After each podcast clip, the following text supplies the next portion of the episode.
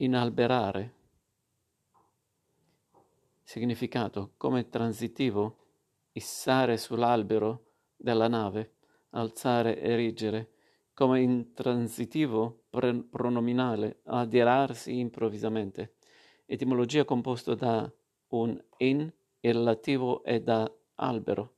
Questa è una risorsa linguistica da tenere sempre a mente, specie nel significato di arrabbiarsi. Ma andiamo con ordine. Come transitivo, questo verbo descrive la semplice immagine dell'issare sull'albero di una nave. Si inalberano vele, bandiere. Questa azione è essenzialmente un innalzare e perciò inalberare si estrae dal contesto marinaresco con questo significato generico, pur connotato a un tempo da un certo sforzo e da una certa stabilità. Il capitano della squadra inalbera la coppa davanti ai fotografi. Nel tagliare la legna, lo zio inalbera lascia con fare teatrale prima di toppare claro, clamorosamente il colpo.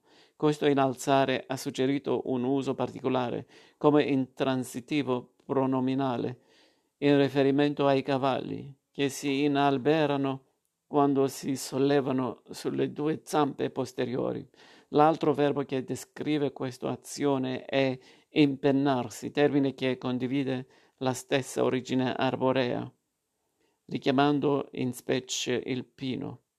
Ora, un cavallo inalberato non è proprio l'immagine della tranquillità serena, anzi, ha tutti i colori del turbamento improvviso e figuratamente della superbia.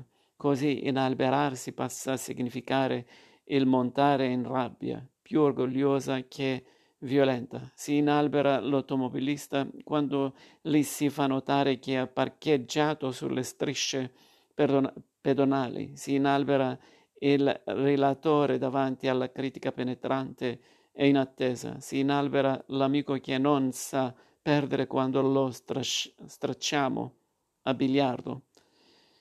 Nel suo significato di arrabbiarsi è una parola compassata come poche altre, è controllata ed esprimere senza acri sbavature un sentimento altrimenti turbolento.